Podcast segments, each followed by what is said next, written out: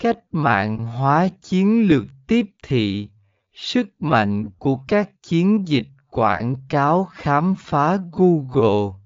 Phần 51 chấp nhận thất bại, khuyến khích tinh thần chấp nhận thất bại làm cơ hội học hỏi và cải tiến chiến lược tiếp theo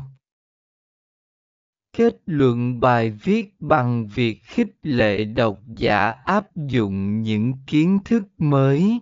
thử nghiệm và không ngừng đổi mới trong chiến lược quảng cáo khám phá trên google.